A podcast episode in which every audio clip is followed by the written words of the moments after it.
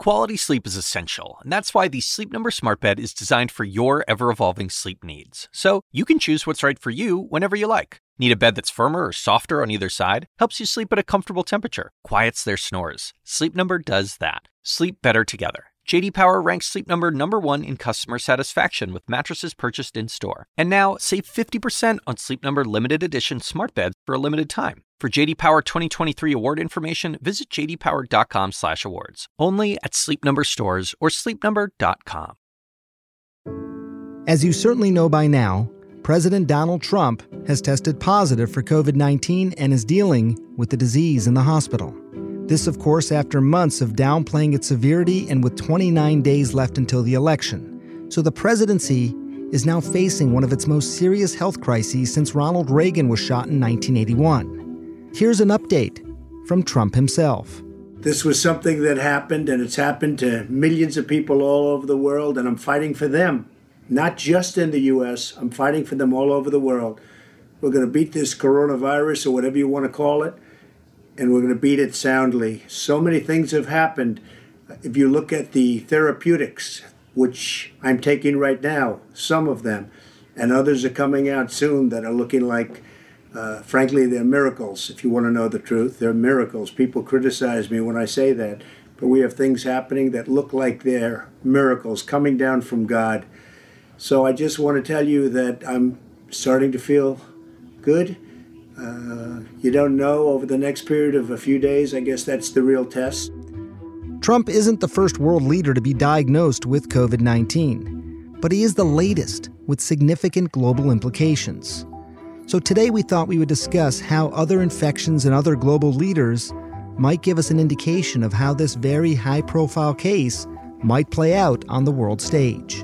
I'm Doctor Sanjay Gupta, C N N's chief medical correspondent, and this is Coronavirus, Fact versus Fiction. I've developed mild symptoms of the coronavirus, that's to say a temperature and a, a persistent cough.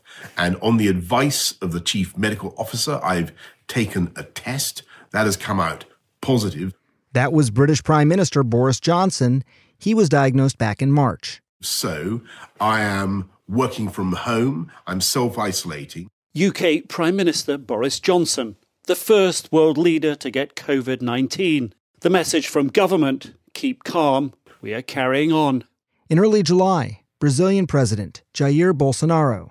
Brazil's President Jair Bolsonaro announcing he tested positive again for covid nineteen, saying he's doing better, but his country isn't.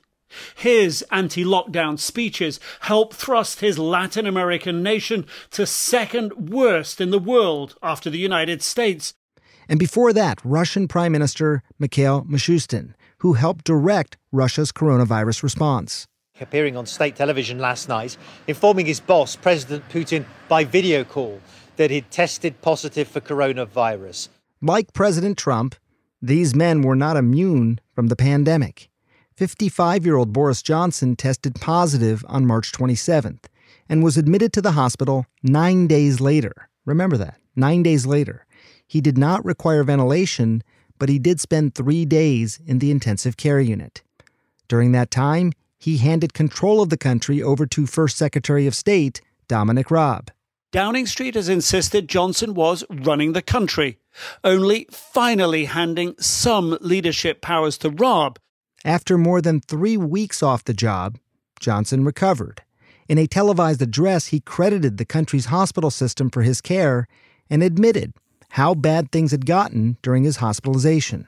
I hope they won't mind if I mention in particular two nurses who stood by my bedside for forty-eight hours when things could have gone either way. Just days later, several Russian government leaders tested positive, including fifty-four-year-old Prime Minister Mishustin. So I'm must oblige by the self-isolation rules, and it's mandatory that I do that for the safety of my colleagues. Mishustin was hospitalized and temporarily replaced by a deputy until he recovered. In Russia, the pandemic has taken a heavy toll on health workers. Doctors, nurses and ambulance crews often have complained of a shortage of protective gear. On July seventh, sixty-five-year-old Brazilian President Bolsonaro announced he'd tested positive after experiencing fatigue and muscle pain and a fever. President Bolsonaro often defied a judge's order to wear a mask in public. Bolsonaro said he was treated with hydroxychloroquine, an anti-malarial drug once championed by Trump, but never proven effective against COVID nineteen. Bolsonaro eventually tested negative, reportedly, without experiencing any serious symptoms. The list of global politicians who've been infected with the coronavirus goes on. But Johnson, Bolsonaro, and Mishustin make up some of the best known. At seventy-four, President Trump is the oldest, and thus at a higher risk of serious complications.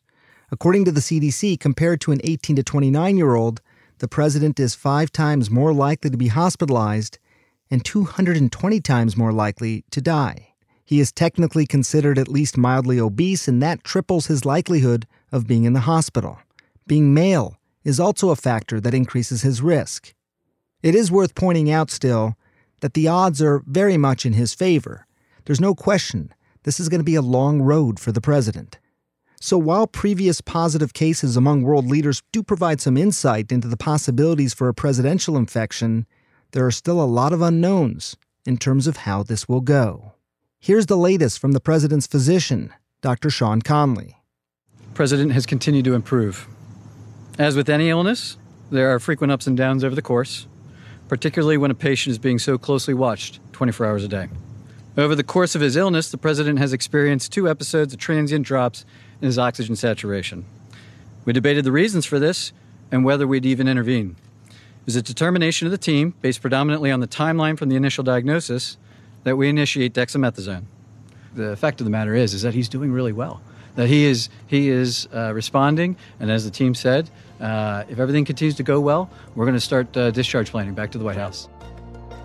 President Trump is one of the most high-profile COVID nineteen patients to date.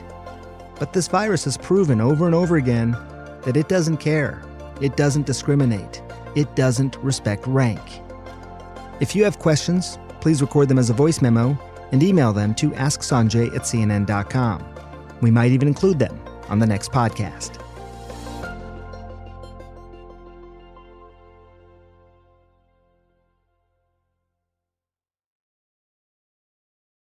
Quality sleep is essential, and that's why the Sleep Number Smart Bed is designed for your ever-evolving sleep needs. So you can choose what's right for you whenever you like. Need a bed that's firmer or softer on either side? Helps you sleep at a comfortable temperature. Quiets their snores. Sleep Number does that. Sleep better together. J D. Power ranks Sleep Number number one in customer satisfaction with mattresses purchased in-store. And now, save fifty percent on Sleep Number limited edition smart beds for a limited time. For J D. Power twenty twenty-three award information, visit j d power dot com slash awards. Only at Sleep Number stores or sleep number dot com.